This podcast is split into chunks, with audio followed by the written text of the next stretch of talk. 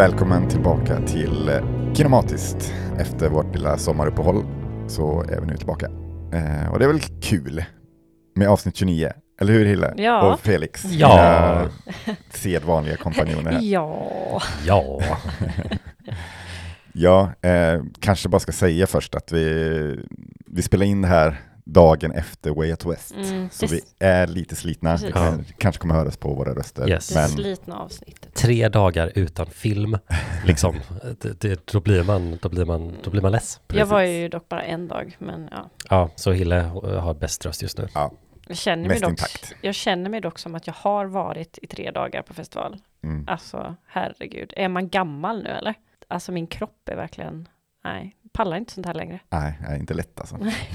Inga vårkycklingar här inte. Men vi ska göra så gott vi kan Mm. i alla fall. Apropå, jag tänkte bara på Way Out West. Mm. De brukar alltid köra eh, filmer Ja. eh, för att få in Mm. ändå lite film i Way Out. West-snack. Har ni varit på bio på Way Out West? Jag har varit det när det var nytt och jag har faktiskt ett starkt, starkt bioupplevelseminne av att se Frances Ha för första gången Mm. 2013. Mm. Och det är ju liksom en av mina absoluta favoritfilmer och liksom var ju absolut en film som så här def- liksom cementerade att så här, jag gillar film. Mm. Nej, för jag har alltid så här, det känns som man inte har tid att gå på bio när man ska gå på West. Nej, Men eh, ja, de kämpar på jag har, ja, jag tror jag bara har sett eh, alltså, delar av filmer på West. Jag minns att vi tittade lite på, var det inte And then we danced kanske? Har jag känns varit som med om det? Ja, mm, jag tror att det var den i alla fall. Nej, annars, jag har aldrig sett en hel film Nej. All right. West. Mm. Ja, ja, jag vet inte om jag har sett så mycket mer. Jag tror jag såg året efter 2014 när The National spelade så hade ju då de dokumentären Mistaken for Strangers som eh, Matt Berninger, sångarens bror, gjort. Mhm. Och då hade de visat med den med då en Q&A med Matt Berninger efter. Mm. Och det var lite kul, det var också på Capitol. Mm. Men jag gillar också att Out West så här, det här är Sveriges tredje största filmfestival. Bara för att de kanske kan räkna så här, alla som går kan tekniskt sett gå på de här filmerna. Ah, Så jag vet ah. inte riktigt hur äkta den eh, siffran är.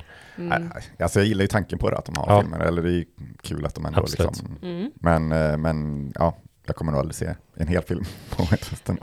Nej, det är ju som sagt, um, ofta är det ganska många band man vill se ändå. Mm. Även om det inte är alla band som man lyssnar på, men alltså, man vill kanske upptäcka lite band också. Ja, Yes, men eh, vi ska prata om sommarens stora filmevent, eh, Barbenheimer. Så vi pratar både om Crazen. Barbie Ja. och Oppenheimer. nästan liksom senaste tio årens största filmhändelse på ett sätt. Ja, men Ja, faktiskt. det skulle man nog kunna säga. Men eh, jag tänkte lite först, eh, vad har ni gjort under uppehållet i filmväg? Hur känner, alltså, hur känner ni egentligen, eller ser ni mycket film på somrarna? Eller du Fe- Felix framförallt kanske, som jag, som inte bor med. Ja, alltså jo men ja nej, jag känner att jag har varit en lite sämre period att göra det nu när jag jobbat under sommaren, jag har haft en sen semester, men nu när semestern rullar runt då är jag så här, men jag ska se film. Mm. Liksom att det känns mycket enklare att bara en vardag slå på något klockan eh, nio och känna att det är rimligt liksom. Mm. Eh, Så jag har sett lite nu under semesterdagarna och hoppas kunna se mer med resten av semestern och det har kommit lite nya släpp på Draken just. Jag såg till exempel den här Godland som var efterlängtad och var lite arg över mig själv att jag inte tog mig tiden att se den på bio för att den var väldigt, Mm. väldigt vacker. Mm. Och det visste jag, men eh, Ja. såg den ens inte på bio. Så, eh, Ville jättegärna se den på filmfestivalen, Mm. men det blev inte, fanns inte tillfälle. Nej, jag vill liksom så här, sök upp den på bio, men det går inte, så ser den på Draken. Men eh, en mycket vacker film. Men ibland, jag kan, eh, det är väl lite det där att vill man se film när det är typ ljust ute eller liksom sommar, ja, men det är väl- det, Mm. det var nog både och. Det är väl det som är lite, eller känslan är ju att liksom sommaren är, är ju den stora filmsäsongen i USA liksom. Men, men där är det väl annat att så här, ja, där finns det AC och det är liksom en grej. Men det känns som det inte det är inte samma sak i Sverige ändå. Mm. För här är väl så svältfödda på bra väder så vi Ja. måste vara ute då. Precis, det finns ju på något sätt, ja man ska vara ute liksom när det är sommar Mm. i Sverige, för man måste passa på typ. Mm. Men Så länge det är bra väder då. att se film typ på tv under sommaren, Mm. det känns väldigt somrigt för min del, liksom att man eh, är uppe sent eller liksom någon kväll ser något med familjen eller liksom Mm. Mm. Det är Mm. nostalgiskt till liksom så här, vad har Visa fyran och så här, sommarens filmer så de brukar alltid lägga lite krut. Mm. Säkert nu, men det kändes mer då med så här, vi visar alla Bondfilmer under de här veckorna så att jag har ju många så här sommarminnen av att man typ ser galet mycket film för att de typ visar galet mycket samma tid varje dag och man typ har inget annat bättre för sig liksom. Mm. Eh, Så det, det tycker jag känns somrigt men nu, nu lever jag ett liv utan vanliga tv-kanaler och då blir det inte riktigt samma grej. Nej.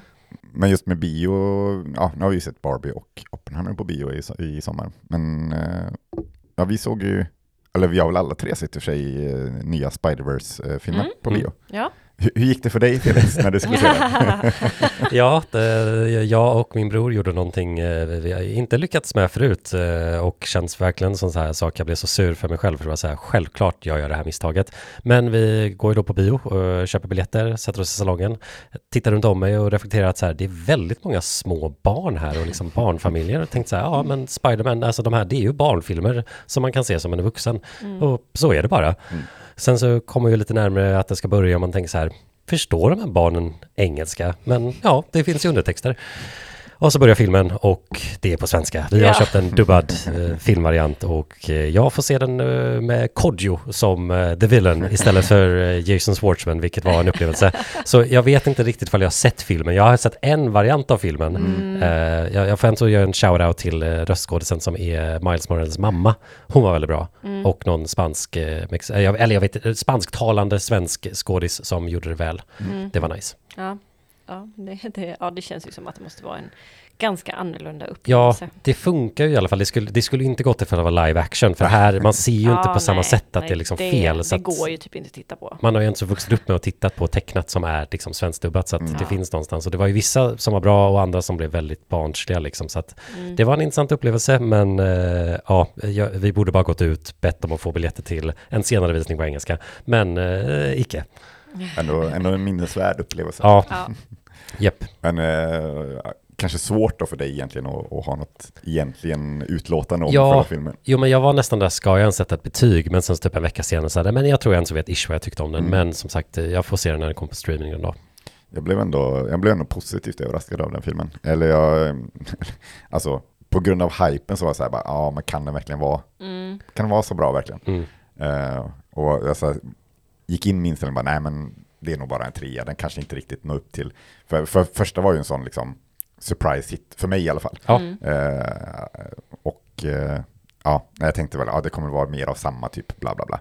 Men sen efter ett tag, bara, nej men ja, det, det är så jäkla välgjort ändå, animationen och eh, liksom, ja men det är bra liksom. Ja, Så jag, jag blev ändå positivt överraskad jo men absolut. Jag, jag var inte lika varm på den, men det var för att jag kände nog att den, den, den blev för lik den första. Mm. Och då kände jag mer vurm till den första liksom. Mm. Men det är fortfarande en bra film. Mm. Ja, jag brukar vara ganska, alltså generellt ganska skeptisk till uppföljare. Alltså Mm. två år, jag tänker att det, ja, det, Sophomore slump. det kommer ju liksom inte vara lika bra som den första. Eh, men jag blev också positivt överraskad faktiskt. Sen tyckte jag kanske att den var lite väl, alltså jag kan bli så trött av filmer där, det har jag ju sagt förr, men där det är väldigt mycket liksom så här snabba scener där det händer väldigt mycket hela tiden. Eh, allting, ja, Frenetisk klippning. Ja, precis. Och, och animerat där det liksom bara är så här. Och det är ju, det, det är ju stilen här, det är, mer, mer maximalistiskt liksom. Ja, Mm. jo, precis. Och, och så mycket färger och så mycket rörelser och man blir helt trött i skallen. Alltså nästan så jag får migrän typ. Mm. Och det var ju ganska mycket så i den här filmen. Så det gjorde väl att jag ja, blev lite trött av den. Men Mm. jag tyckte fortfarande att den var väldigt bra. Ja, nej men det ska bli kul att se fortsättningen då. Jag är Mm. peppad. Man Mm. tänkte ju där framåt slutet på filmen, bara, hur kan de inte ha wrapped this up? Mm. Så bara, varför? Det, det känns som att det är jättemycket kvar i den här filmen, men nu är den snart slut. Aha, Mm.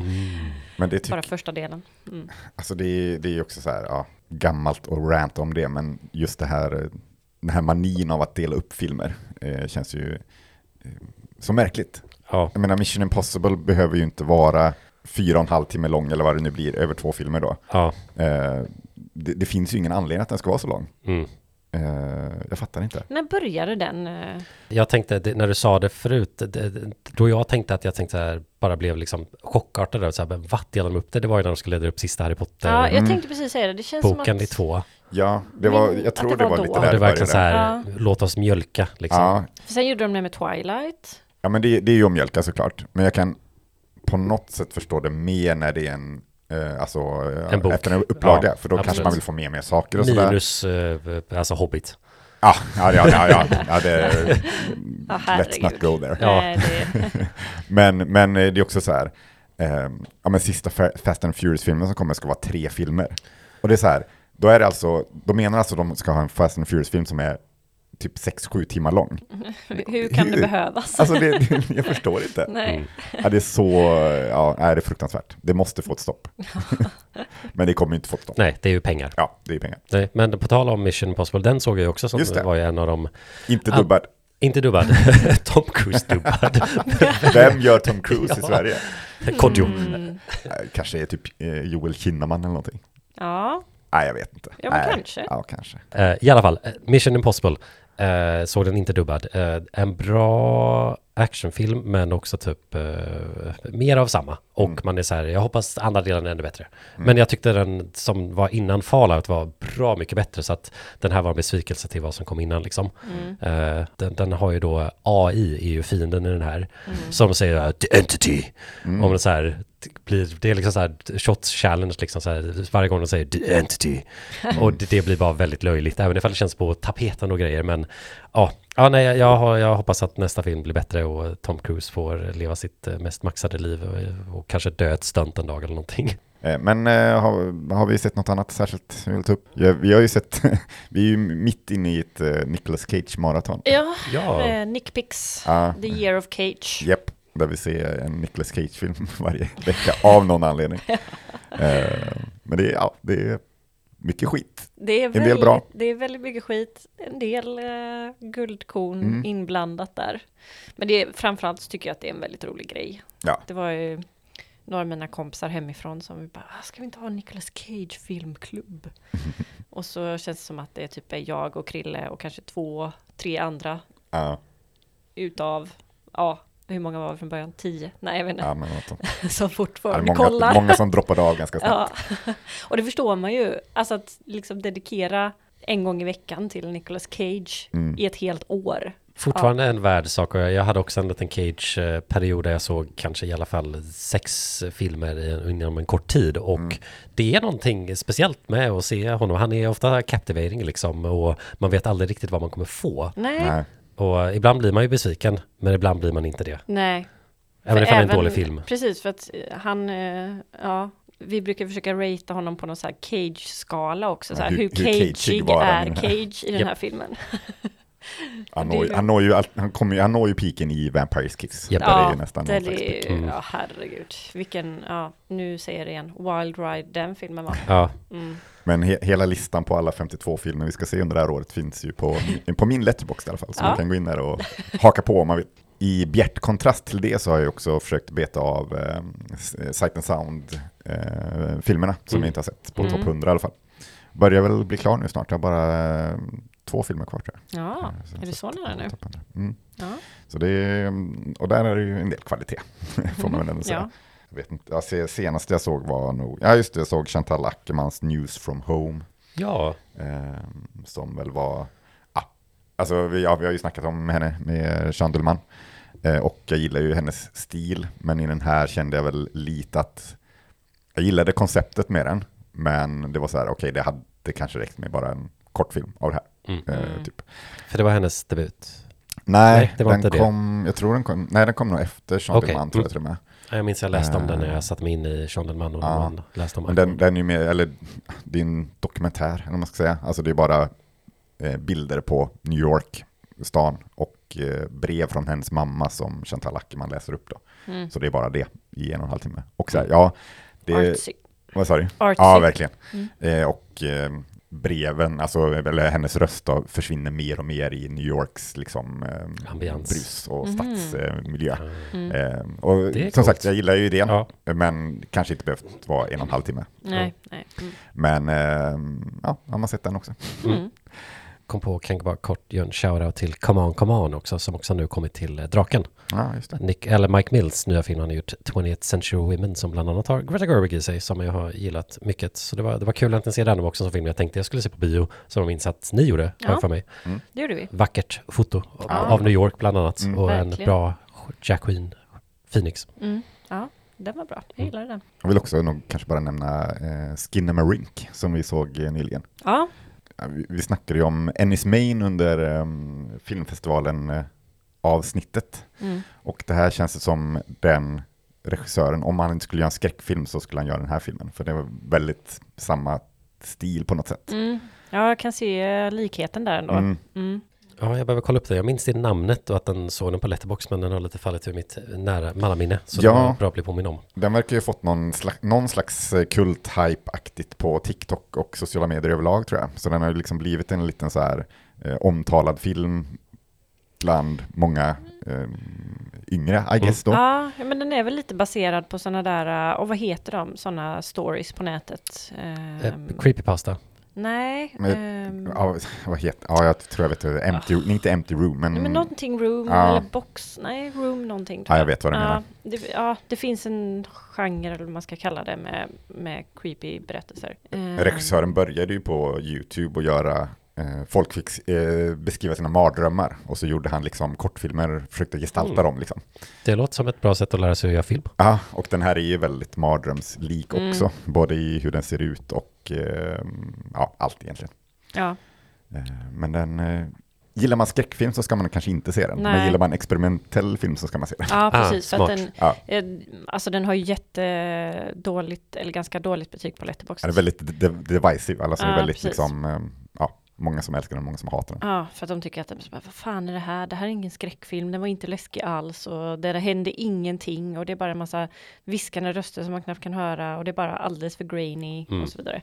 Alltså, jag hade väl lite blandade känslor kring den också kan jag ju säga. Eh, men jag tyckte att den var väldigt läskig. Alltså den var väldigt creepy. Ehm, och ja, jag uppskattar ändå det formatet den är i. Sen så tycker jag kanske att den var lite väl eh, grainy. Alltså det var liksom så att man knappt kunde se ibland. Och jag vet att det var meningen. Men bara så här, snälla chilla med filtret lite. Ehm, ja, Nej, men om, man, ja, om man går in med rätt eh, förutsättningar och Mm. inte väntar sig en liksom eh, Traditionell. Hereditary Ja. eller eh, Babadook eller någonting Ja. så då... Babadoo. den är ju inte generic på något sätt liksom. Nej, Nej. Eh, nej den, den piggar upp i alla fall. Ja. Eh, ja, Och det fick mig nu när du sa Mark Jenkins också. Jag har ju nu också sett hans första film, Bait. just det. Just det. Eh, som jag, vi såg ju Ennis och pratade om den, men då hade jag inte sett den och den hade du sett och den, den var ju också en bra film. Mm. Är Riktigt eh, nice och eh, kul koppling där till Out West så såg jag också. Jockstrap var sångaren Georgia Ellery med som skådis i filmen så det är också en så här underlig convergence av världar. Det var som man kunde shout out så här, I liked you bait. Men det gjorde jag inte. Ah. Men eh, fin återkoppling till Way Out Mm. West där. Yes, sluten cirkel. Ja. Hi, Barbie. Hi, Ken. Hi, Barbie. Hi, Barbie. Hi, Barbie. Hi, Ken. Hi, Ken. Hi, Ken. Hi, Ken. Hi, Ken. I got us both ice cream. Cool. ja, då ska vi prata om det här millenniets största filmögonblick nästan, eller film, eh, vad ska man säga? Händelse. Eh, händelse, precis. Eh, Barbenheimer.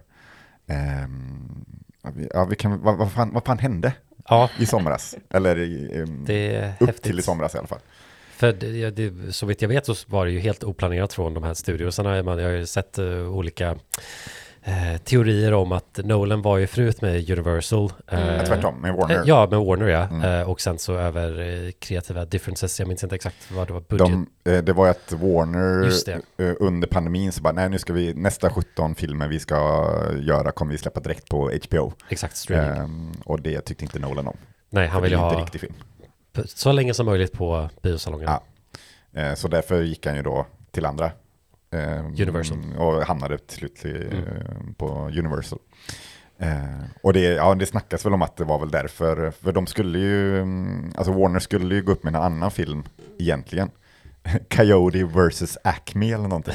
Någon slags live action ak- eh, hybrid om liksom gråben och julben. Va? Ja, ja, vi får se om den kommer och vad det blir av den. Mm. Men de ändrade då till Barbie för de insåg att det är väl en större hit så där Ja, kan vi, competa med Nolan, Precis. liksom, så här, vår Mm. gamla partner liksom, Ja. lite så lägga. Men sen så vet jag också att eh, hur internet fungerar, så när, när Barbie trendade Mm. på Twitter, då trendade Oppenheimer också. Mm. Att liksom, det var ju folk som hittade de här kontrasterna, att de skulle ha en liknande release day och sen så var det väl att det växte därifrån och att det, det, det finns väl någon så tydlig, enkel och eh, liksom lockande logik i liksom att så här, här är typ lite av en så här, här är en tjejfilm och här Mm. är en pojkfilm eller här är en manfilm, här är en kvinnafilm, här Mm. är rosa mörkt men också då att man slår det samman att mm, man kanske också lite att vår samhälle är redo för att vara kanske både och att inte man behöver vara i ett camp utan man kan Mm. vara båda liksom att man vill man ha en mörk sida men man är också rosa. Men du menar att de såg då allt det som höll på på Twitter och bara, ja men då, då sätter vi samma datum. Alltså, nej, nej, nej, nej, nej, utan det? att internet eh, löste den Jaha. för gåtan själva Ja, ja, ja. eh, och liksom hittade fanarten och kontrasterna och Mm. likheten och började hypa det. Men sen så har väl då det hjälpt även ifall de bara, jag, jag tänker att Nolan och Oppenheimer, han, Nolan har ju rätt mycket kontroll över hur Mm. hans filmer marknadsför. Det är ju en del av hans deal typ liksom. Så han har ju nog inte lutat in och gör något så här grejer. Men Barbie-teamet kanske så här, "Mm, det här är, skadar inte vårt varumärke. Men Nej. jag tror ingen förväntar sig det och eh, ja, det är Men det kan ju inte det vara en slump i alla fall att det var på samma dag. Nej, det, jag tror verkligen inte det. Nej. Nej, tror- nej, det, För, det, det, för det misstaget gör de ju inte Nej. liksom annars. Nej. Men samtidigt har ju eh, eh, Mission Impossible-filmerna hamnat i liksom klämt. klämts Mm. bort liksom och inte Mm. fått lika många salonger och sånt där i IMAX i USA och grejer som Tom Cruise har varit sur över. Men känslan är väl lite, eller det känns ju som, alltså nu la de ju kopiösa mängder på marknadsföring. Mm. Eh, alltså det är dubbla budgeten på båda. Oppenheimer också mycket, även Japp. fast de var mer liksom, ja, Mer tra- trailer och trailers. grejer. Mm. Inte, inte lika mycket, eh, vad ska man säga, eh, Alltså, praktisk Ja. eh, marknadsföring. Ja, inte lika kollaborationer med olika varumärken och grejer. Nej. Mm. Men det känns ju som, med tanke på den här hypen som har blivit just på, ja, men på Twitter, eller X, eh, och... eh, Tonen där. Ja. Eh, nej men alltså det känns som de inte hade behövt lägga några pengar på marknadsföring överhuvudtaget. Nej, nej, nej. Det, hade, alltså, det är ju Det verkligen bara, själv. ja exakt, bara sköter sig själv Mm. helt och hållet egentligen. Och Barbie är ju så otroligt tacksamt för alla att göra någonting med, liksom så här, vi gör Mm. då en kollektion som är rosa, vi gör något så här, lalala. det, det Mm. känns Ja, ju, och ja. Oppenheimer är ju mer traditionell filmmarknadsföring Mm. liksom, och folk kommer annonsera trailersarna och det finns, eh, Nolan har ju etablerat lite hur hans audience på gott och ont kommer Mm. ta åt sig det här liksom. Men Barbie känns verkligen som att den, den har ju synts så mycket. Ja, men det känns, som, det känns ju som båda filmerna hade väl gått bra också om det inte var den här grejen, alltså om de, ja, ena kom i våras och nästa kommer i höst liksom. Men, eh, men de har ju, måste ju, eller de har ju hjälpt varandra. Ja. Och framförallt känns det väl som, det, alltså det måste vara väldigt länge sedan så många som inte ens är filmintresserade pratar om film och vill gå, eh, gå på bio och se liksom, Exakt. eh, Mm. vara med i filmsnack i liksom. Och just Ja. ifall någon kanske vill se Barbie, men så går de och ser Oppenheimer också för att det är grejen liksom. Mm. Ja, Att man, det är för att det vill... blir en grej att det måste vara liksom Mm. båda. Lite att det blir de här monokulturella händelserna som inte kommer lika ofta när allting är så eh, globaliserat och mycket överallt liksom. Så då blir de lite mer speciella liksom. Men nej, jag jag har genuint hört eh, personer och kollegor som säger nej men jag ska nog se Oppenheimer för att det är grejen liksom. Mm. Och det finns nog folk som gör tvärtom också så här, ja men jag kanske inte tänkte så mycket på Barbie men jag vill nog se den liksom. Mm. Jag såg något exempel på i någon intervju med Greta Gerwig så pratade de om någon så här, typ om det var någon by i Skottland eller någonting som hade någon liten biograf som höll på att gå under men på grund av Barbie så liksom fick de jättemycket besökare helt Mm. plötsligt och liksom kunde klara sig ett tag till typ. Eller Ja. så här, kunde överleva. Mm. Ja, men Mm. mindre, mindre biografer kan säkert ha Ja, fått det det. känns som att det, de har ju säkert fått eh, Ja, de, nu får de ju då välja att visa en, liksom, en stor eh, det är ju inte en indiefilm så sett liksom, men eh, de Nej. vet att det lockar folk i alla fall och Mm, de jo, kan men ta, dra nytta av det liksom. Ja, Det är ju inte som att de här filmerna är eh, indiefilmer, eller liksom, det, det, är ju, det är ju big movie business och eh, Barbie är ett jättekänt varumärke och Nolan är också ett jättekänt varumärke liksom. Mm. Det är, man, man har ju pratat mycket om att de har så här, två originella filmer, la la la, men Ja. det, det, det, det kanske inte är så nyskapande, men det är skönt, Det är ju inte slippa. ännu en, det är inte ännu en franchise i alla fall. nej, Nej. Eh, och Även om som sagt Ja. Barbie är etablerat liksom. Och Men, kanske precis som vi och många andra, men även då alltså Hollywoods studioproduktionsbolag eh, så är ju alla rätt glada att se om Marvel typ failar för att Mm. de har ju dominerat så mycket så att det är ju, alla de andra vill ju ta över den biten av kakan också liksom och Mm. Mattel ska ju nu göra tusen andra filmer. ja, Ja. alltså jag såg någon lista och Ja. det var så här, det här är inga skämt. Men, men det måste vara ja skämt. jag tänkte också så här, även om det står att det inte är ett skämt så måste det vara ett skämt. Ja. De kan inte göra alla de här filmerna. Nej, men de, det, det är ju för, ja, men Polly Pocket har ju Mm. hört det i alla fall. Lina Dunham som Mm. är attached till att göra Ja. den. Någon heistfilm baserad på Uno liksom. Ja, jag Men- såg det också. Men det är, ja, jag läste någon sån lång artikel om att de, de liksom minar ju sina egna liksom, eh, grejer där och de har ju fått en, rätt nyligen en ny president för Mattel Ja. som var typ deras fjärde på typ fem år och det har ju gått mycket, Barbie hade typ sin lägsta punkt 2016 Mm. men den här nya, han insåg att så här, nej men vi är inte liksom ett eh, toy liksom varumärke vid ett eh, pop culture brand. Mm. Så de har ju nu liksom försöker ta Marvel-idén och liksom säga, men vi kan göra filmer av det här. Och det händer ju ibland att liksom folk säger nu ska vi göra alla de här. Och de shoppar fram och skriver en massa filmmanus men det blir, de blir aldrig en realitet. Så att, säkert av det kommer säkert lite hända här. Men man har ju hört om typ Tom Hanks som ska göra någon så här Space Cadet eh, typ snubbe. Och eh, det kommer ju den här Barney-filmen också som Daniel Kaluuya producerar som ska vara typ lite så här eh, ja skräck eh, ungdoms eh, En film. A24 type of film jag. Exakt.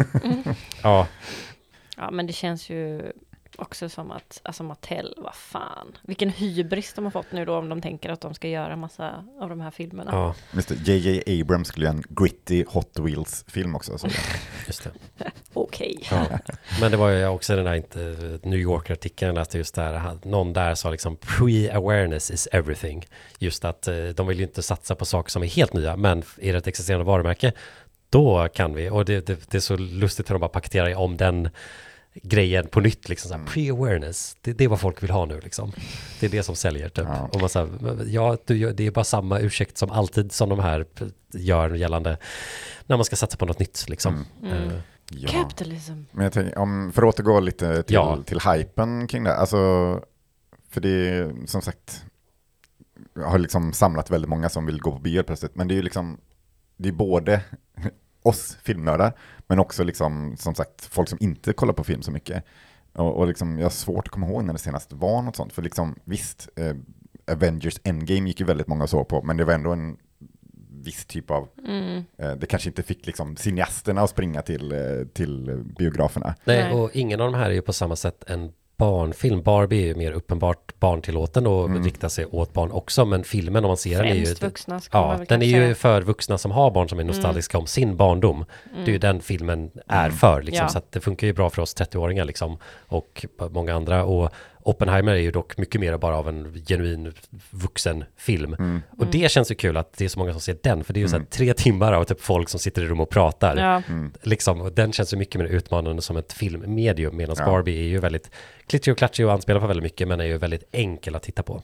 Ja, jag, tr- jag tror ju ändå att Oppenheimer har liksom vunnit mer på Barbenheimer-grejen än vad Barbie har gjort. ja. Ehm, absolut. Ändå. Ehm, Mm. Liksom hade Oppenheimer kommit i november istället så hade ju inte liksom nu, nu har den ju liksom fått med några som har gått på Barbie också vill gå på den här eftersom det är en grej. Mm. Och det hade de ju inte gjort om den Nej, kom nej, nästa nej. år. Nej, så. jag tror verkligen att de har vunnit jättemycket på det. Mm.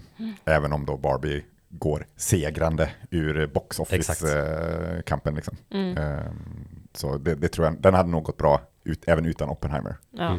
Och sen hade ju många, som sagt Nolan är Nolan, alla, många hade ju sett det ändå. Mm. Ehm, men, men jag tror den lockar med några som bara hänger med på hypen liksom, och Exakt. hela eventet. Jo, men, men- nej, för jag tänker, alltså, ah, det var så här, Titanic gick ju väldigt många såg också. Det är väl typ senast det var någon så här stor, där verkligen alla gick, och, gick på bio helt plötsligt.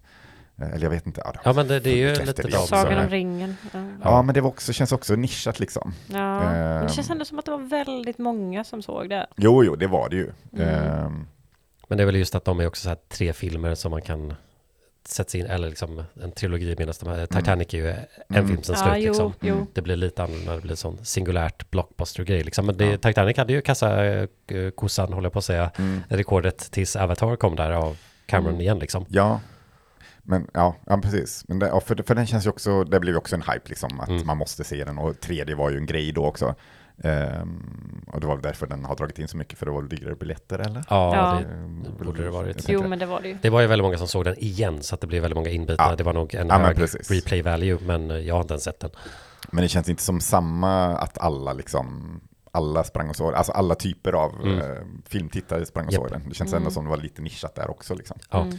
Men eh, så det, det är ju, det är både kul och, ja, man har ju läst vissa stories med folk som går på bio. Ja, Vi upptäckte ju det också på Oppenheimer med folk som inte är vana att kolla på film, kanske har gått på bio och ja, Ja, Stör. och, och verkligen inte att gå på bio, en, alltså en tre timmars film. mm, Det var ju, ja nej, det var, det var inte kul. ja. Men du, du läste väl också någon tråd där, eller där flera hade liksom sina skräckupplevelser när de hade gått på Barbie liksom. Ja, det var enormt många som skrev så här bara, ja, här märks ju att de här människorna går ju aldrig på bio i vanliga fall. De kan inte bete sig överhuvudtaget, vuxna människor. Men också att de tar med sig sina små barn som bara låter dem liksom springa runt och ja, Spela spel på mobilen typ. Ja, jag har med sig paddor till sina barn liksom, så de kan sitta och spela spel med ljudet på under filmen. Man bara, ursäkta? Ja, ja, vi hade ju en pappa som pratade med sina barn under Barbie. Jag vet inte ifall ni hörde det, eh, men eh, Jo. han fick ju förklara skämten Jag hörde, princip, liksom. hörde också, pappa vad betyder det? Vad sa de nu? Men jag kunde i alla fall se lite så här, okej, en pappa och hans familj, de har det trevligt på bio liksom. Ja. Det, det var okej, men det var fortfarande lite som att jag ville tjuscha, men jag ville inte vara den personen. Nej, nej. Just det, jag såg att eh, ehm, ja, det är inte första gången det har hänt att eh, två skilda eh, filmer går upp mot varandra samtidigt. Liksom. Men ehm, det har väl aldrig varit det här genomslaget. Ehm, just att de är så, så vitt skilda verkligen. Och det här med manligt och kvinnligt också, inom citationstecken. Men att det är liksom... Den dualiteten, ja. Ja. Mm. Ehm, men, men jag såg att de har försökt nu, eh, eller för, det ska komma en Paw Patrol-film i höst. Ehm, av de här tecknade hundserien. Mm. Eh, och den ska gå upp samma dag som eh, Saw 10. Va? Så de har försökt, och då har de försökt lansera Saw Patrol som ett begrepp. Men det har tydligen inte riktigt tagit fart än. nej, nej.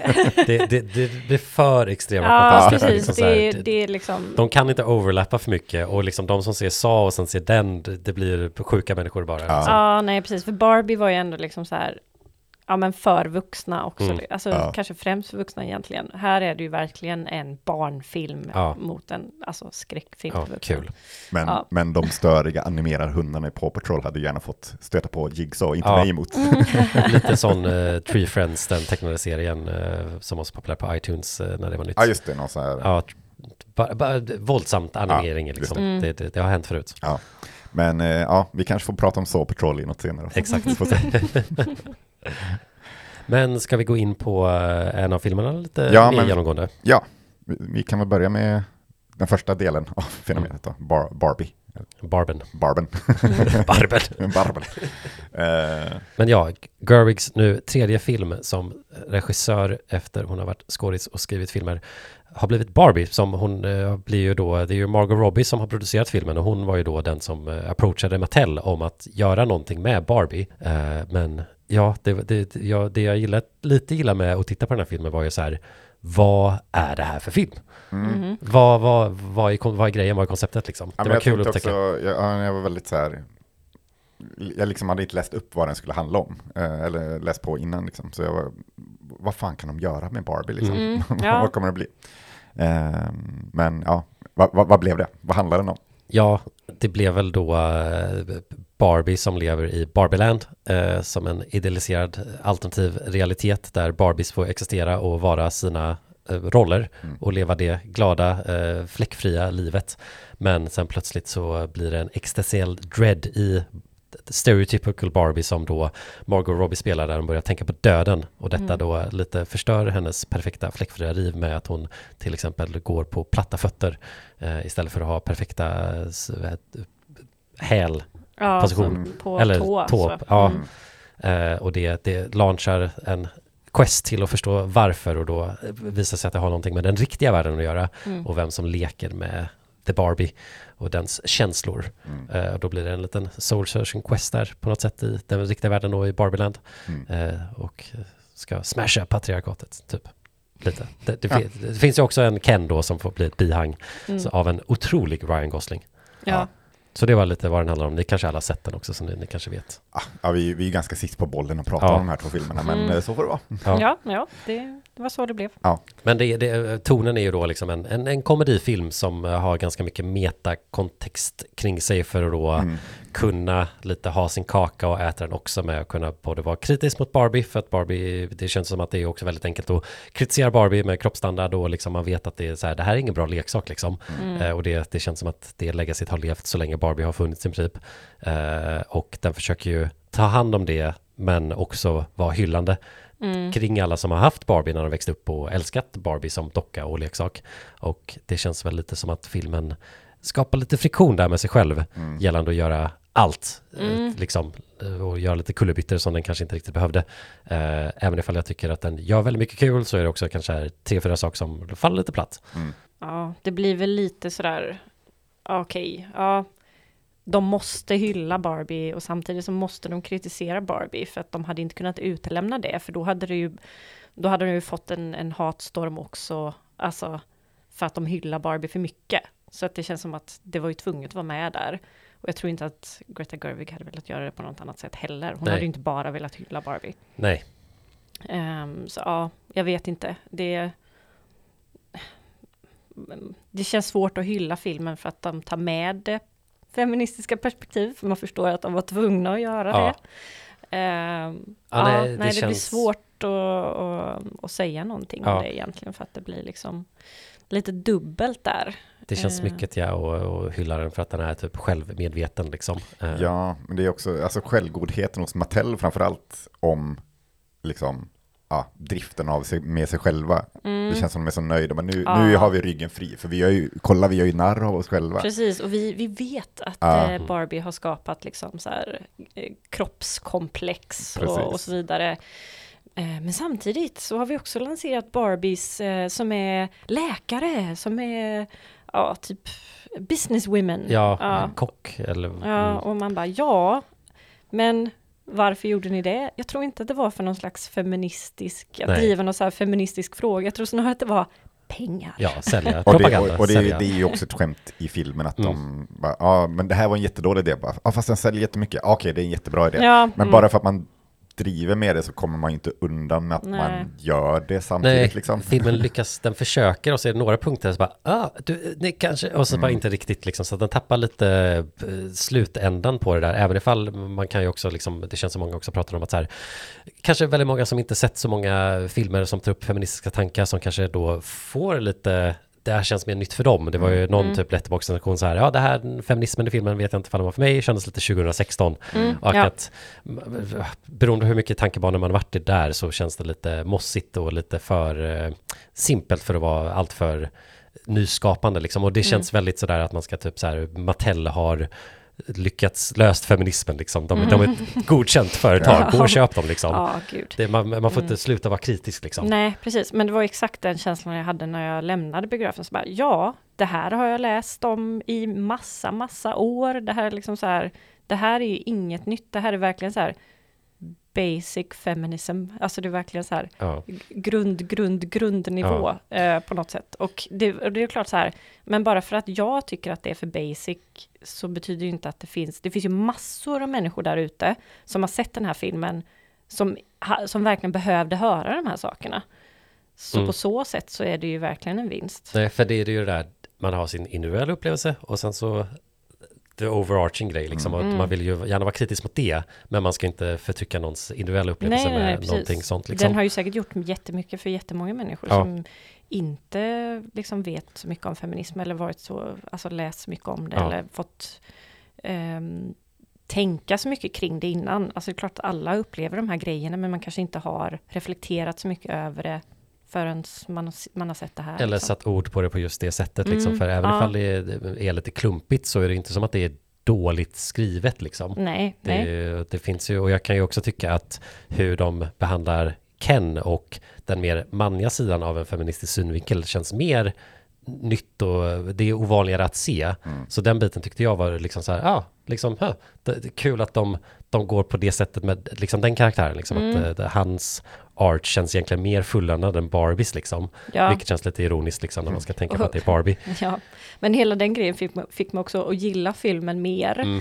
På grund av att det var så många kränkta män där Ja. ute av hela den grejen. Ja, så blev jag så bara, mm. ah fan, yes! Ja, det är väldigt kul hur eh, amerikanska högern liksom så här Ja. bara gått till attack för att den ska vara anti-män på något sätt. Det Anti-woke-rörelsen. Mm. Exakt. Ja, herregud.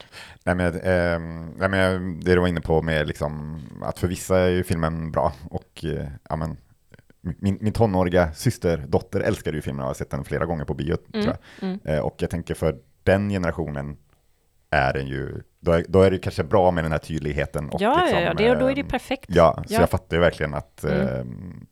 eh, eh, att den generationen älskar den liksom. Ja.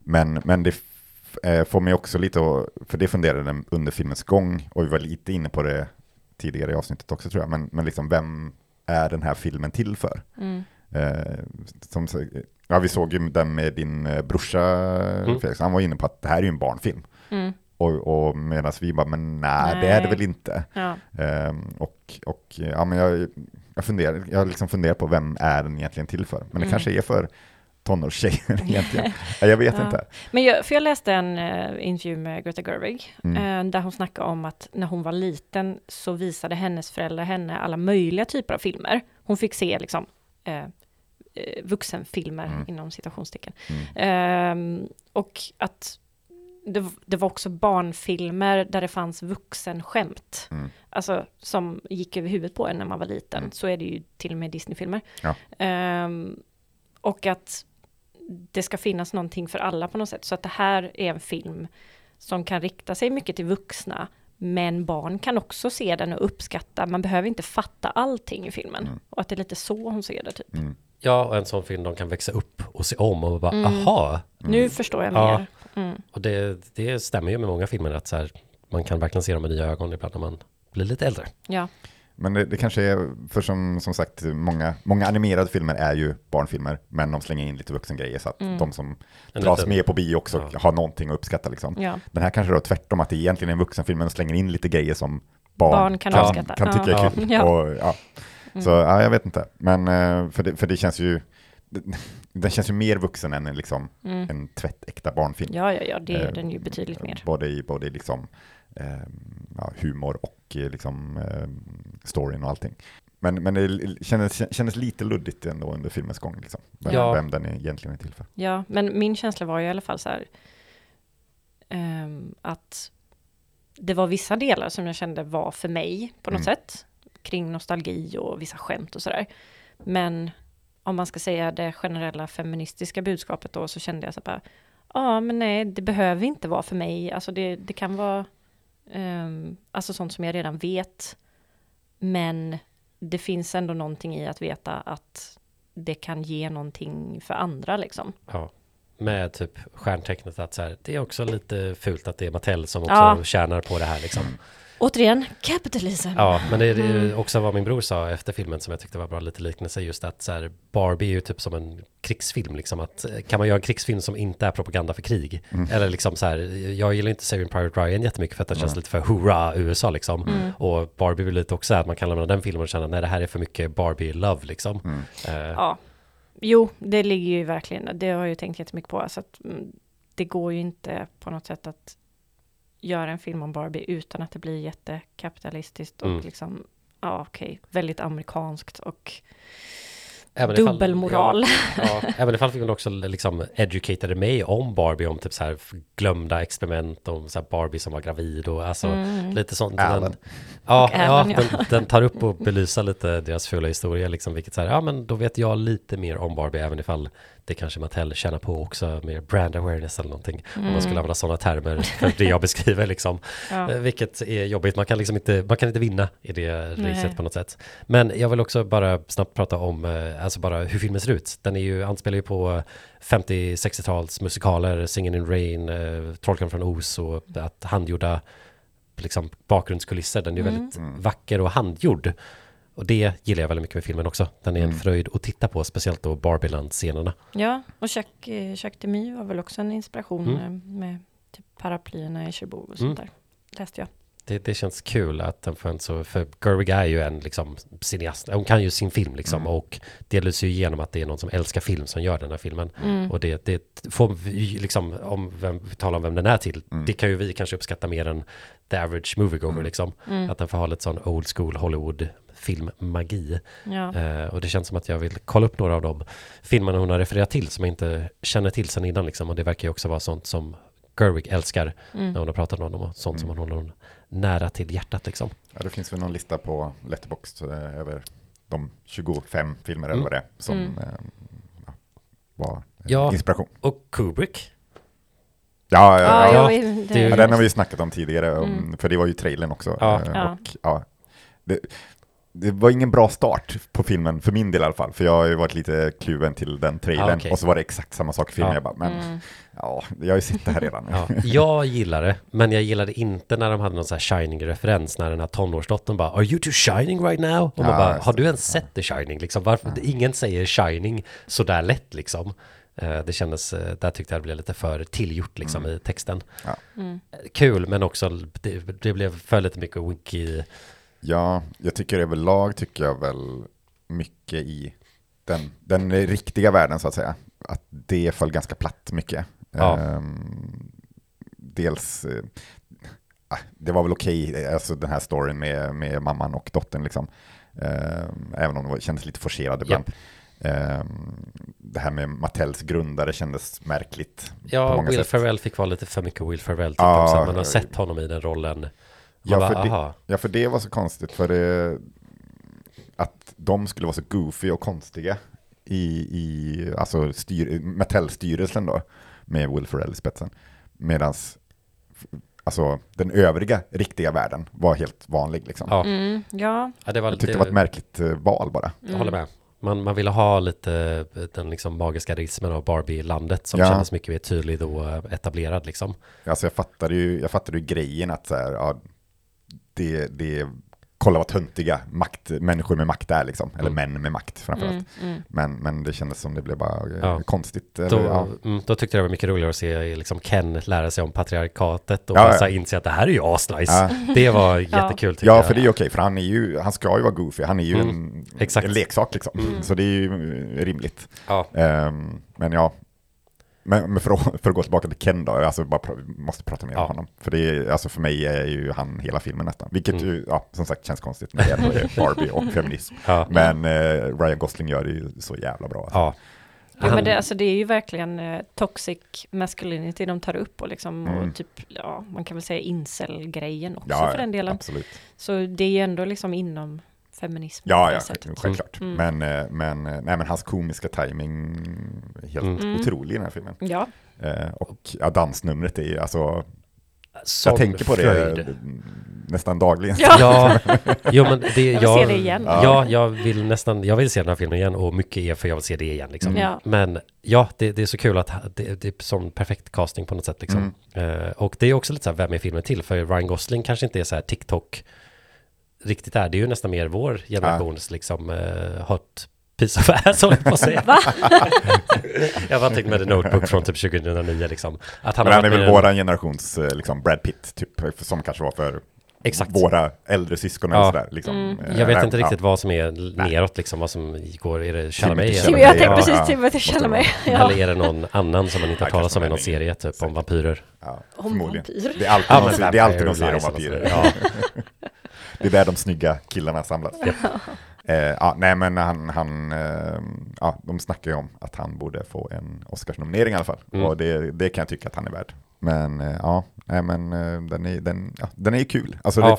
det, jag, jag känner så, jag, jag kan rabbla upp jättemånga saker som jag störde mig på i filmen. Mm. Men det, den är också kul Ja, och man charmig kan liksom. Ja. Så det är nästan så här, rabbla upp lika många saker man gillade. Det är mycket hit and miss, men man, man glömmer Ja. missarna och går vidare till en hit liksom. Precis. Just så här när de ska vara så amerikanska i liksom grejer de säger och hålla så här när de liksom håller något tal. Alltså jag tänker inte specifikt på America for Us. Nej, inte direkt det, utan mer bara så här, det var, jag vet inte om det är efter det så ska de så här, jag vet inte, så här heartfelt, och man bara, åh gud, Ja. cringe. Men eh, för att det blir så amerikanskt. Ja, Eh, just det, det, apropå det här med amerikanskt, eh, en kul detalj i den svenska textningen Ja, var ju när de gör skämt om, eh, ja just det, att de har, ja men vi tog ju fram en synk, alla de, eh, är Alan, liksom, alla var Alan-dockor. alla var Alan-dockor, Mm. och så bara yes, even him. Fast i texten stod det, ja, till och med Justin Timberlake. Ja, de var tvungna att förtydliga Ja, för, för alla fattar ju att det är Justin Timberlake Mm. man pratar om, men, Mm. men i Sverige behövde jag ändå förtydliga att det är. Justin Timberlake som refereras till det. ja, tycker det är var en kul detalj i den svenska, Ja. svenska Ja. we had a moment where it looked like the chain reaction from an atomic device might never stop. Are we saying there's a chance that when we push that button, we destroy the world? Chances are near zero. Near zero. What do you want for theory alone? Zero would be nice. Eh, men ja, vi kan gå över till den andra delen av eh, Heimer-delen. ja, Enheimer. Mm. Ja, skitsamma. men Oppenheimer. Mm. Eh, vad handlar den om? Ja, men det, alltså, det är ju inte så mycket och, och handling egentligen. Nej. Det handlar om ehm, Robert J. Oppenheimer. Mm. Eh, atombombens fader eh, brukar han väl eh, ha kallats. Eh, men det handlar ju om när de eh, i, ja, under andra världskriget börjar eh, forska i atomklyvning och så vidare och så inser de att eh, oj, det här kan man ju göra ganska kraftiga vapen av. Eh, och tyskarna håller redan på, eh, så vi måste, eh, vi som i USA då, måste ju hinna före.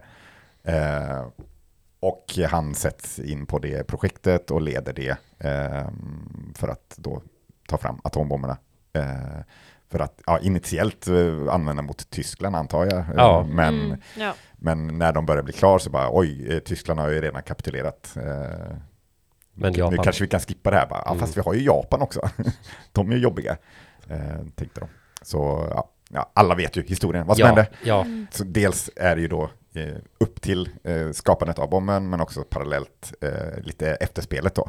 Eh, och eh, ja, rättegångar kallar de inte för, men det var ju någon slags eh, förhör typ Ja. eh, av, ja, av Oppenheimer och efter bomben och ifall han då ska få fortsätta ha en sån security clearance, Precis. alltså få åtkomst till den klassificerade informationen och fortsätta kanske forska inom atomenergi ja, boardet som finns. Men sen så då också sen då hans eh, business partner eller liksom kollega som spelas av Robert Downey Jr. Mm. Hans också då lite typ trial Mm. om att få, han vill väl bli typ, han vill ju svartmåla Oppenheimer. Eh, och eh, mycket, Revenge. ja, mycket av det grundas ju i att Oppenheimer har lösa kopplingar till kommunism eh, och därför känner de att han kanske är en liability att ha eh, Exakt. kvar på de här positionerna. under kalla kriget. Eh, och han har ju också eh, Robert Downey Jr.s eh, karaktär. Louis Strauss. ja, Strauss, Strauss, ja, just det. Ja, men hans karaktär, eller eh, Louis Strauss då, blir ju eh, bort, eh, nedgjord av eh, Oppenheimer i Mm. något eh, eh, tillfälle. Ja, Eh, och han är väldigt långsint då och vill ha eh, Yes. lite revansch. och han är ju väldigt politisk av sig. Han vill ju eh, avancera sin karriär och det Ja. här är ju ett sätt att göra det liksom. Precis. Men eh, ja, så det är parallellt eh, lite liksom... eh, Ja, tre tidslinjer som de klipper emellan. Baserat på en bok också ska vi säga, American Prometheus, som är då Mm. liksom Just en researchad Pulitzer Prize-vinnande bok om Oppenheimer. Ja. Men eh, ja, en, en biopic helt enkelt. Ja. Och vad tycker vi om det? Nej, skojar. Men eh, det finns bra och det finns Ja, dåligt. det är kul att det är så här, om man skulle jämföra det här med typ så här... eh, Bohemian Rhapsody. Ja, exakt. Den double feature istället. Eh, ja, nej men ehm, tankar. Ja, min, alltså fem minuter in i filmen, då tänkte jag, det här är en trailer. Vad i helvete, det här är en trailer. Mm. För att det var så mycket musik och så här slow motion scener och musiken tog aldrig slut och det var liksom bara så långdraget och det kändes och så här klipp och montage över tid och grejer så man bara, det här är en trailer. Ja, Och, ja, och, då, och då kände jag och började tänka att okej, det här är verkligen någonting som börjat hända på sistone. Att nu är det som att man måste hela tiden toppa sig själv när det gäller filmer. Och särskilt om det ska vara Hollywood. Att de ska vara så storslagna som möjligt. Men ja, okej, nu har det kommit en storslagen film. Nu måste vi toppa det. Hur ska vi göra det? Så det, det är som att filmer blir bara mer och mer som trailers. Och jag vet inte, alltså jag tycker det är så tröttsamt.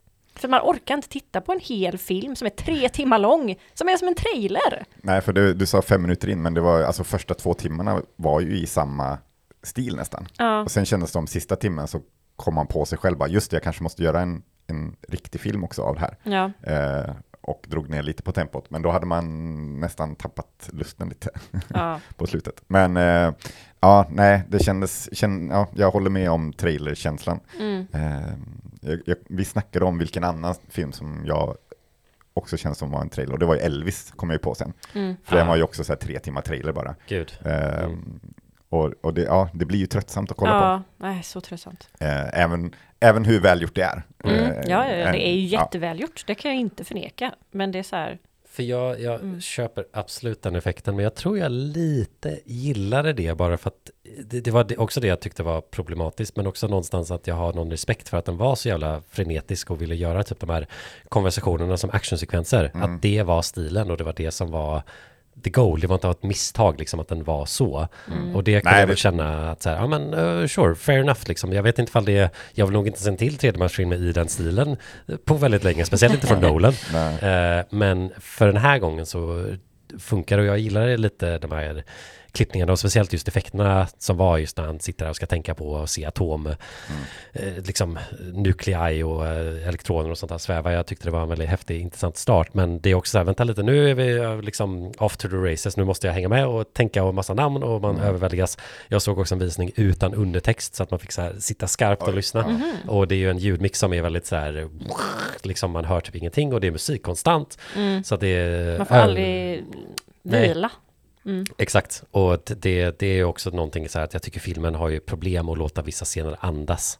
Att det är så här, saker som skulle typ så här, wow, vilket skådespeleri, blir typ så här bara kompromissa eller liksom ihoptryckt så att man liksom det, det Mellan två märks scener. inte. Ja, Ja. precis. Men det är det som är, eller känslan blir väldigt stark i den här, eller den, det har väl varit Nolans filmer sen typ, jag vet inte, Memento egentligen, eh, alltså efter det. Eh, men, men att han, han kan ju bara göra spektakel. Alltså det, Mm. Det är väl det också. ja precis.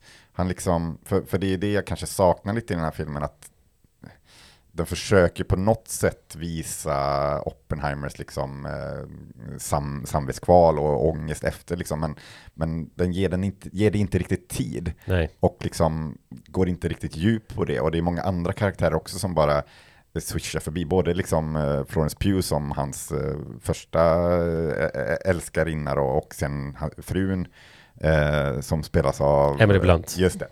Eh, båda de tycker jag känns väldigt platt liksom. Eh, och, och liksom får inte riktigt, framförallt Emily Blunts karaktär tycker jag känns, kändes inte fick någon utveckling överhuvudtaget. nästan. ja, jag tycker, jag tycker Florence Pugh gör det bra för att hon är så bra som skådis. Ja, att hon ja, typ alltså, känns grundande och Emily Blunt gör det bra också, inte att du inte menar det. Nej. Men eh, hon har en otacksam roll, Mm. men hon lyckas göra det ganska väl tycker jag Florence Pugh. Det är fortfarande inte så här en fantastisk karaktär eller allt var perfekt. Mm. Och Nolan är ju inte jättebra på kvinnliga karaktärer, Nej. speciellt Nej. inte typ fruar. Mm. Och det kan bli lite tröttsamt i hans filmografi för att han lyckas inte riktigt göra det jätteväl. Nej, Eller nej. så nyanserat och så blir det lite Mm. den archen och jag tycker just Emily Blunt har typ alltid en drink i hennes hand som är så här hon är alkoholist. Ja, Varför har hon inte fattat det? eh, Och det känns lite precis. tröttsamt. Ja, Ja, nej men det, det känns som liksom, om man ska göra en tre timmars biopic om, om Oppenheimer så, ja, jag, hade, jag hade hoppats att han liksom inte gjorde en ny Nolan-film, men det blev ju typ det. Ja. Sen är det väl klart, alltså man vill ju att eh, regissörer ska sätta sin prägel på, på filmen liksom, men, men här, här kanske inte var en, en prägel Ja. som behövdes riktigt. Chilla. Ja, liksom du Eh. behöver inte ha din action Nolan-frekvens för en film som kanske kunde... För jag, jag bara uppskattat så här, wow, det här känns typ som en mest vuxna film som handlar om Mm. konversationer och lite courtroom drama och sånt där. Inte liksom sån tydlig gimmick till tidskoncept som Inception Mm. eller liksom tids... Alltså det har varit väldigt mycket tid i många av hans filmer. Här känns det... Det blir tidslinjer men Mm. den är ju lite mer frånkopplad från det. Men sen så kommer ju också sekvenser som när de ska göra första atomtestet och Mm. det är fantastiskt bra och välgjort liksom. Och också då bara eh, Cillian Murphy. Ja, ja han, är ju, han är ju väldigt bra. Det, det, filmen funkar ju mycket för att han funkar i Ja. filmen. Mm, ja. Men, men just eh, eh, atombombssekvensen, eh, Trinity Test. Eh, jag, eh, jag, jag skrev att den är bra tills den inte är det längre. Nej. Eh, och jag, för jag tyckte det, alltså jag visste ju ungefär vad som skulle hända, att det skulle vara tyst länge och sen kommer smällen liksom, spoiler alert. Men ja, det är en atombombstest, vad, vad tror ni ska hända? Men, men just den tystnaden, jag tyckte det var ju väldigt effektfullt att se, liksom, se allting och så sen, okej det kommer ju smälla snart liksom. Men då skulle han lägga in lite stråkar och så det här citatet innan smällen. Jag bara, åh, det, så, så, Mm. det bara förstörde allt liksom. För mig i alla fall. Ja. Ehm, och för jag, jag- älskar ju det citatet, det är ju väl ett av de mest klassiska. eh, I Ja. am become death, the story of worlds. Ja. Men, men det kändes som, jag älskar inte lika mycket som Nolan, för han älskar verkligen citatet. Eh, just också väldigt cringeig scen första gången det kommer på tal i sexscenen och hon bara råkar ta fram en random bok om eh, ehm, Ja, det är ju... Hinduism är det väl? Ja, Eller- men det, det är ju en jättekänd bok. Det är ju... Det, det är en, Ja men, ja, men alltså Ja. att de bara tar Ja, den och så exakt. bara, åh vad är det här för bok? Och så bara, kan du läsa den här? Och så är, råkar det vara just det citatet liksom. Mm. Eh, kändes också lite så här, ja, Var det inte hebreiska? Nej, Nej. det är sanskrit. sanskrit. Ja, var det sanskrit? Ja. Mm. Nej, men det känns också lite forcerat liksom. Alltså jag Mm. fattar ju att man måste ju ha det citatet med på något sätt. Men jag tyckte eh, han lyckades ha med det två gånger och jag gillade ingen av gångerna. Nej, jag vet- nej, jag tänkte så här, aha, det är här det kommer liksom, inte Mm. sen, men så kom det igen lite. Mm. Och det, det skulle nog funkat med en, inte båda kanske. Nej, för han säger väl, alltså, nu, nu har jag inte kollat upp, men i, i verkliga Ja. livet så säger man i något helt annat sammanhang. Ja. Ehm, han kanske sa det med Florence Pugh också, det vet vi knows? inte, vi var inte Mm. där. Nej. Men, men, det var inte det, det kändes väldigt forcerat i båda de gångerna. Ja. eh, Mm. För min del. Eh, och ja, nej som sagt, det, det förstörde lite just den testsekvensen. Att, eh, Mm. jag, hade, jag hade bara velat ha tystnaden och sen smällen. Liksom. Ja. Det, det hade varit mer effektfullt Mm. än att han skulle försöka förstärka det på något sätt. Ja. Det behövdes inte. För jag tänkte också en annan sak, det är, ju- det är ju otroligt många skådisar i den här filmen. Mm. Det är, man bara, den personen, den personen, den personen. Eh, men jag tycker att han är bra på att casta sina filmer för att det är oftast, i och med att det är mest personer som sitter och pratar, så har han fyllt filmen med typ intressanta ansikten. Mm. Det är liksom personer som man typ gillar att titta på som ser olika ut och har eh, liksom en annan ton och känsla och det är många typ så här olika nationaliteter med i filmen för att det är olika internationella team av eh, vetenskapsmän.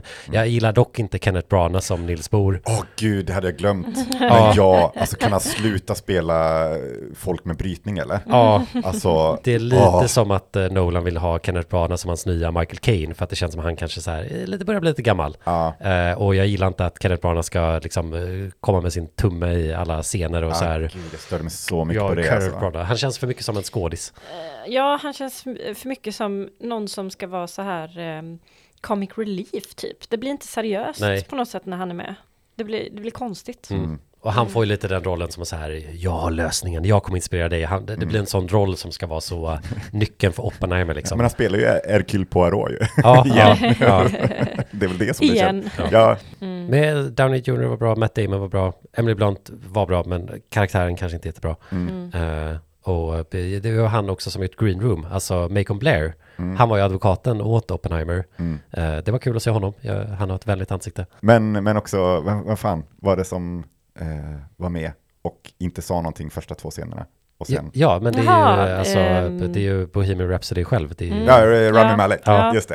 Eh, det tyckte jag var väldigt kul. Eller jag, jag blev Mm. besviken att han pratade i slutet, för det Ja. var så kul om man bara var med Och inte sa något. Ja. så jag bara, nej, alltså, han hade repliker på slutet. Ja. Var, var, var med och var lite awkward Ja. och sen så bara, fan, okej, ja, visst. det, det, Det, det, jag det visste var ju att det skulle ändå, komma, men precis, det det, hade var varit ändå så kul. väntat, Ja. annars hade han inte haft en rollen överhuvudtaget liksom, Nej. från början. Men det hade varit så kul. Ja, ja. dök upp i bakgrunden. för, för det är ju så, ingen säger ju nej till Nolan liksom. Nej. Eh, men eh, sen så bara kort också om, eh, filmen ser bra ut. Ja, Ja. det gör ju det. Ja, Alltså, Ja. Hoytefan, Hoytema.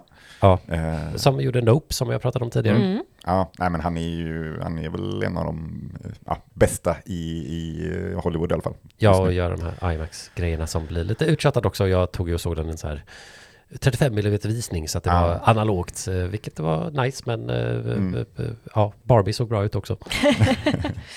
Ja, nej men, nej men det var bra. Och, och, vi var inne lite på Ludvig Göranssons Mm. musik också då. Eh, som jag tycker var bra, men som, framförallt i början av filmen så kändes det som det var all over the place. Mm. Och liksom, det här är en bra musik, men det kanske inte borde vara i den här scenen. Mm. Eller alltså, Mm. alltså chilla lite. Ja.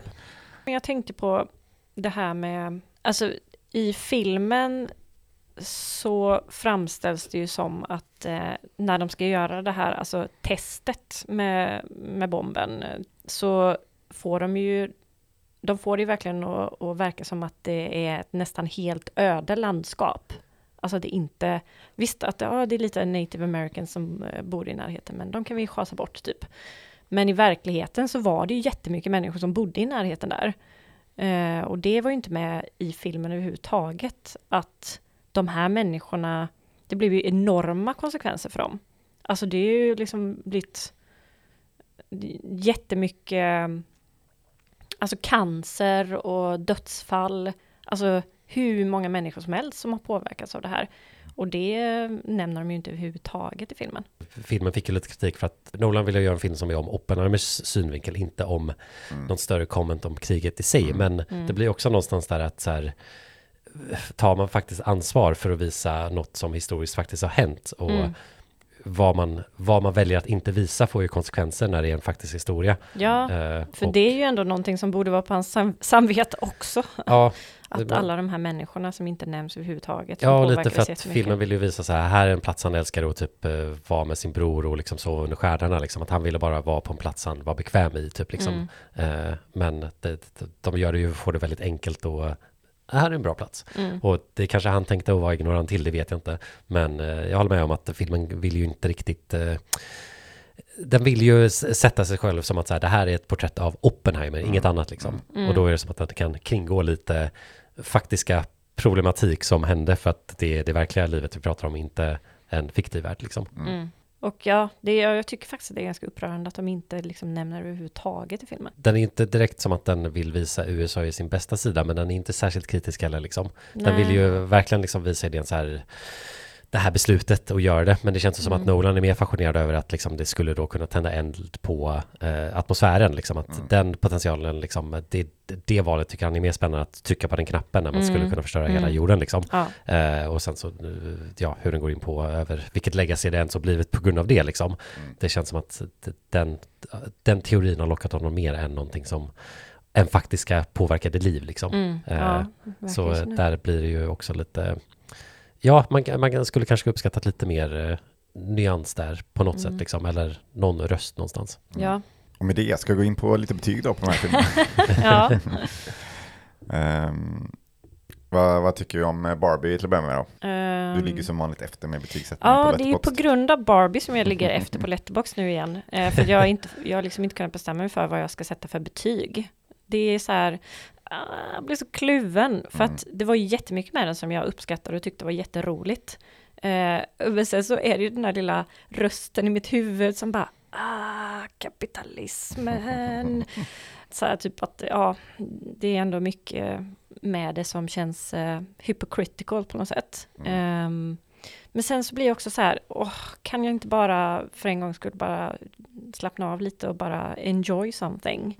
Utan att, man, man kan också ha två tankar i huvudet samtidigt. Japp. Så jag tror ändå att jag har bestämt mig för tre och en halv. Det osexiga betyget. Det osexiga betyget blir det. Till den sexiga filmen. Eh, ja, ehm, nej men jag, jag, som jag var inne på när vi pratade nyss, att jag, det känns som jag har mycket som jag liksom tycker är problematiskt till fel ord, men som jag inte gillar så mycket. Eh, men sen också eh, en hel del som är väldigt kul liksom. Och som sagt, ja, man kan väl bara ha kul då i två timmar Ja. måste man hålla på och tramsa. Men ehm, ja, nej, som sagt, det är ändå lite för mycket som, som eh, drar ner den för mig. Det blir, jag landar på en trea på den Mm. i alla fall. Och jag landar på en fyra. Eh, jag brukar alltid ha någonting med Gerwigs filmer som bara funkar för mig. Och Ja. det här är ju liksom den film jag gillar minst. Och för det är för att jag gillar de andra två väldigt mycket. Eh, så, men ja, nej, humorn och eh, magi och charmen med det liksom. Och jag kan, det var en någon letterbox recension som jag tyckte också fångar lite det här som du är inne på, de här dualiteten man har. Men också att filmen tar ju, den ska vara så allvarlig och genuin i sitt lösning om de här feministiska tankarna. Att man själv känner att man måste vara så, eh, bära det ansvaret. Och att man inte bara kan lite så här, låta det vara. Så att man önskar nästan att filmen bara var lite, lite enklare. Eller liksom, att, att det inte behövde vara så heavy-handed liksom med sin commentary på något sätt. Men i alla fall, du går in Men det är som vi sa, för, för, för vissa kanske det är viktigt och bra Ja. att det är så mycket. Men sen, alltså det är ju en del som bara, åh den är för woke. Ja. Och jag bara, den är inte tillräckligt woke. Hallå? Ja, Ja. Jag sa till någon tror jag att det är typ en fyra med en så här hollowed out fyra. Att det är så här tre stjärnor och sen så en okej. fyra, liksom stjärna som inte är ifylld på något sätt. Eh, Greta Gerwig-stjärnan som finns där Ja, ex- eh, den extra exakt. stjärnan. Eh, Men Oppenheimer då, Felix? ja, men där har jag just nu också en fyra. Eller så var det till den jag sa det där med om uh, stjärnan kanske. Ja, okej. ja, men det kanske var det. Det var ett så här, kanske en technical star. Ja. eh, liksom, och en trea som en film. Mm. Eh, för det, det är någonstans där att den, den är lite förvirrande, den är lite tråkig, den är lång. Eh, Mycket henne som man bara, gör, låt mig andas lite. Men sen också det här, wow, breakneck speed, ho- holy shit. Det, ingen gör en sån här takig film som Nolan och det var lite coolt. Men ja, får se när jag ser den igen vad jag tycker då. Mm. Och vilken av de två skulle du säga eh, vinner kampen för dig? Ja, men det blir Barbie. Ja. Eh, Oppenheimer för mig, eh, ja men jag landar på en trea där också. Eh, som sagt, det, det blir mycket, mycket spektakel av det, men det är ett väldigt snyggt spektakel. Men eh, jag hade kanske önskat mig något annat av den filmen. Så ja, nej, det får bli en trea.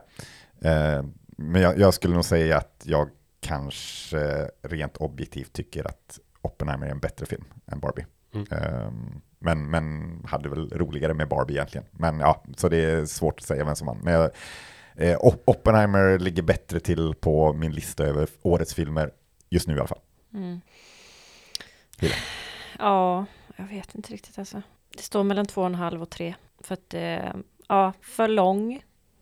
Eh, förlitar sig mycket, för mycket på musiken. Eh, tycker det var en hel del grejer som, ja, som sagt, som hade kunnat vara med, som hade kunnat, ehm, det hade hjälpt på något sätt att få med sånt som hände, som de inte adresserar, tycker jag. Eh, ja, en svag tre. Svag tre. En, s- en väldigt svag trea.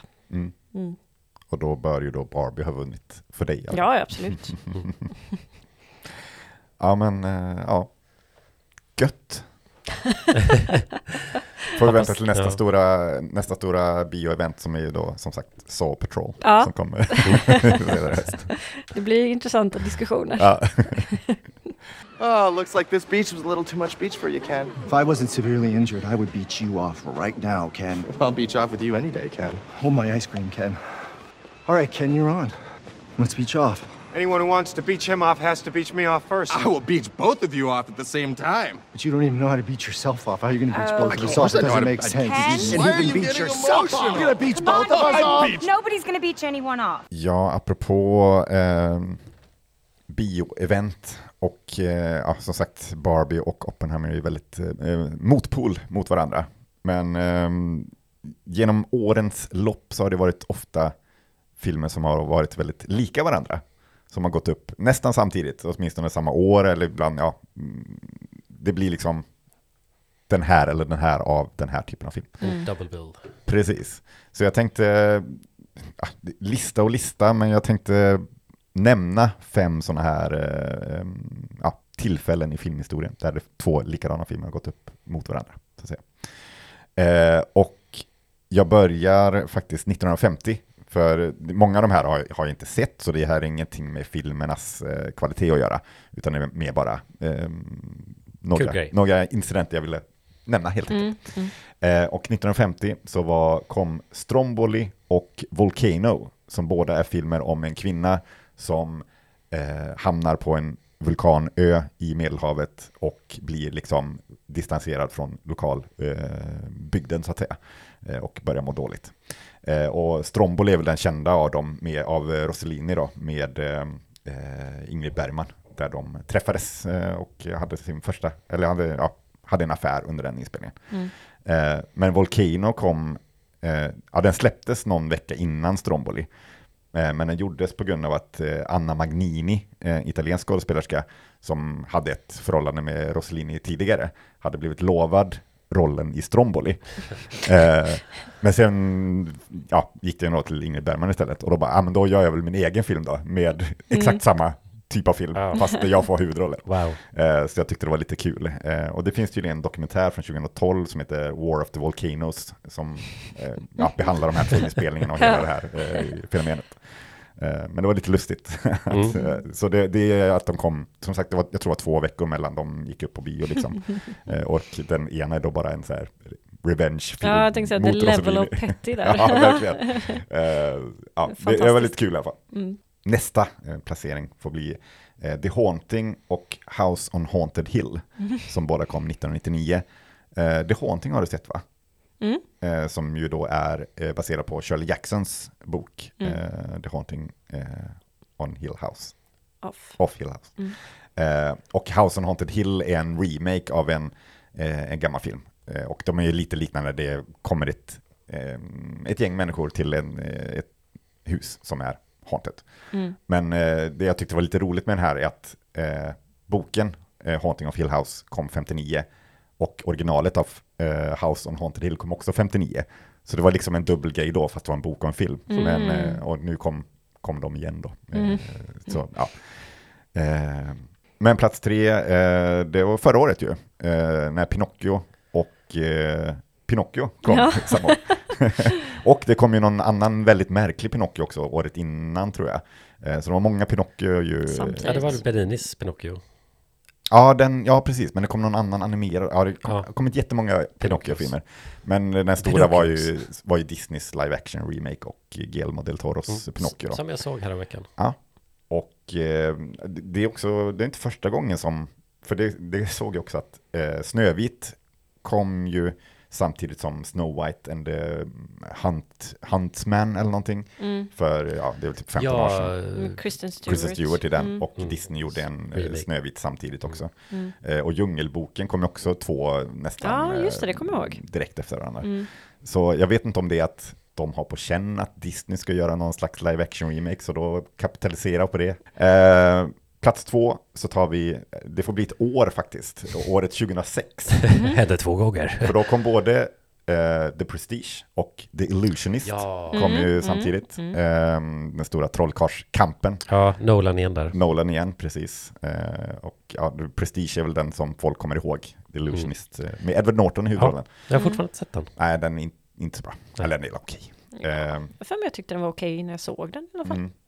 Men eh, samma år kom också eh, United 93 och Flight 93. Mm. Eh, två filmer om eh, det här eh, tredje planet, eh, 9-11. Som med- med medlemmarna håller jag på att säga. Som passagerarna. Passagerarna överbemannade Ja, och eh, ja, störtade. lyckades, eh, ja, Mm, just det. Mm. Men eh, ja, det kom två filmer om, om det samma år också. Det var också en liten grej. Ja, de är, jag har bara sett en av dem, men de är väldigt olika tror jag. Mm. Eh, En är ju Green Grass där med massa skakig kamera Ja. eh, och grejer. och den andra tror jag ingen kommer ihåg. I don't know. För det hände inte det, ja, du kanske kommer, jag tänkte med Öja. Ja, jo, nej, jag såg det också. Det kom Ja. typ tre samma år nästan. Ja, för det var ju en så här, dokumentär Mm. och en spelfilm liksom. Precis. Också Green Grass. Och en tredje film också tror jag. Ja, Mm. det var, var det inte två spelfilmer? Ja, det var Ja, det två kanske. spelfilmer och så Ja. den här Reconstructing utav Ja. kom ju också nästan samtidigt. Den skulle jag fortfarande vilja se, den är ju svensk produktion tror jag till och med. Ja, den Ja, men den. Reconstruction, den såg vi. Den Mm. var, ja, den var bra faktiskt. Eh, men på, på första plats då, och det blir ett år till, och då är det 1998. För då har vi både den som man kanske tänker på i sådana här sammanhang, Armageddon och Deep Impact. Eh, meteor, eh, eller asteroid. Ja, Eh, asteroid till meteor. Ja, precis, Mm. just det. Det blir ju meteor så småningom. Ehm, så de gick upp samma år. Också Bugs Life och Ants. Ja, Gick emot varandra. Ah, ja, Just det. jag såg så mycket Ants vi hade på VS. Ja. Mm, och hade jag så, eh, utöver det också Saving Private Ryan och eh, Tunna röda linjen. Ah. Som var också lite så här, två stora krigsfilmer som eh, gick upp mot varandra. Mm. Så det var året då liksom alla gjorde samma sak. ja, wow. ja, men, eh, ja, nej, men det är lite lustigt med... För jag tänkte liksom i Hollywood borde man ändå så här, jag tänker de har väl stenkoll på vilka Ja, manus som håller på att göras de- och liksom cirkulerar och sådär. Mm. Men säkert också förseningar och whatever som... Ja, Mm. I guess. Ja, och kanske att, ja, vem vet. Nej, men för det är så många, alltså de här är ju ändå, alltså Saving Private Ryan och Tunna röda linjen till exempel, de är ju inte lika varandra, det är mer att det är Krig. krig och eh, liksom två, eh, ja, Spielberg är väl kanske inte någon art eh, Nej. Regissör så Men som Terrence Terrence Malick, mm. Men, men det känns ändå som det var lite de två krigsfilmerna som kom liksom. Ja, Mm. Eh, men, men, men att det finns så många som är mer specifika. Jag såg så här, ja det blir lite extra bonusplatser då, men 89 kom både, vad heter den, K9 någonting eh, och Turner and Hooch. Ja. Som både är så här cop dog, Mm. eller buddy cop dog filmer liksom. Ja. Eh, men, men det här är ju liksom spännande. Alltså, om man får ett manus med, med okej, vi har en polis och vi har en hund, och de är ett radarpar. Och så bara, vänta, såg inte jag ett manus om det här alldeles nyss? Ja. Alltså jag, jag, jag fattar inte liksom hur det kan, hur det kan bli så specifika Ja. grejer. Mm. Mm. Jag hittar också väldigt många filmer med medelålders män som har livskris och börjar med konstsim. Konstsim. Ja, Va? det gjordes en svensk film för ja, sent 00-tal tror jag. Men sen eh, för några år sedan så kom det både en fransk film och en amerikansk film på exakt samma tema. Så, så det verkar också vara en grej som man gärna gör filmer på. Mm. Eh, medelålders män som börjar med konstsim. Intressant. Mm. Ja, nej men då kanske vi lämnar, eh, lämnar det då. Ja. Och eh, blickar framåt mot nästa avsnitt. Mm. Som ju blir avsnitt nummer 30. Så ett nytt Woop, woop. jubileum. Och så här långt har ju det varit nostalgiavsnitt eh, som vi kört eh, vid 10 eh, milstolparna. Mm. Eh, och vi tänkte väl köra lite nostalgi också, fast eh, ja, vi har ju haft tonåren, vi har haft barnen, nu får vi gå ännu längre tillbaka i tiden och då får vi kolla våra föräldrars nostalgifilmer. Mm. Eh, så vi, vi ska snacka med våra föräldrar, eh, kolla upp vad de hade för filmer när de var eh, ja, yngre kanske, eh, eller någon, någon som har betytt mycket för dem. i alla Ja, någonting som har, fast, någon som har fastnat. Vi får se sätt. vad de kommer, kommer med för förslag. Mm. Men eh, ja, eh, om två veckor Ja. kommer Mm. vi eh, gräva ner oss i våra föräldrars eh, filmtittande. Eh, tittande. Yes. det blir spännande. Mm. Och med det Let's säger go. vi hej då. Hej då. Hej då.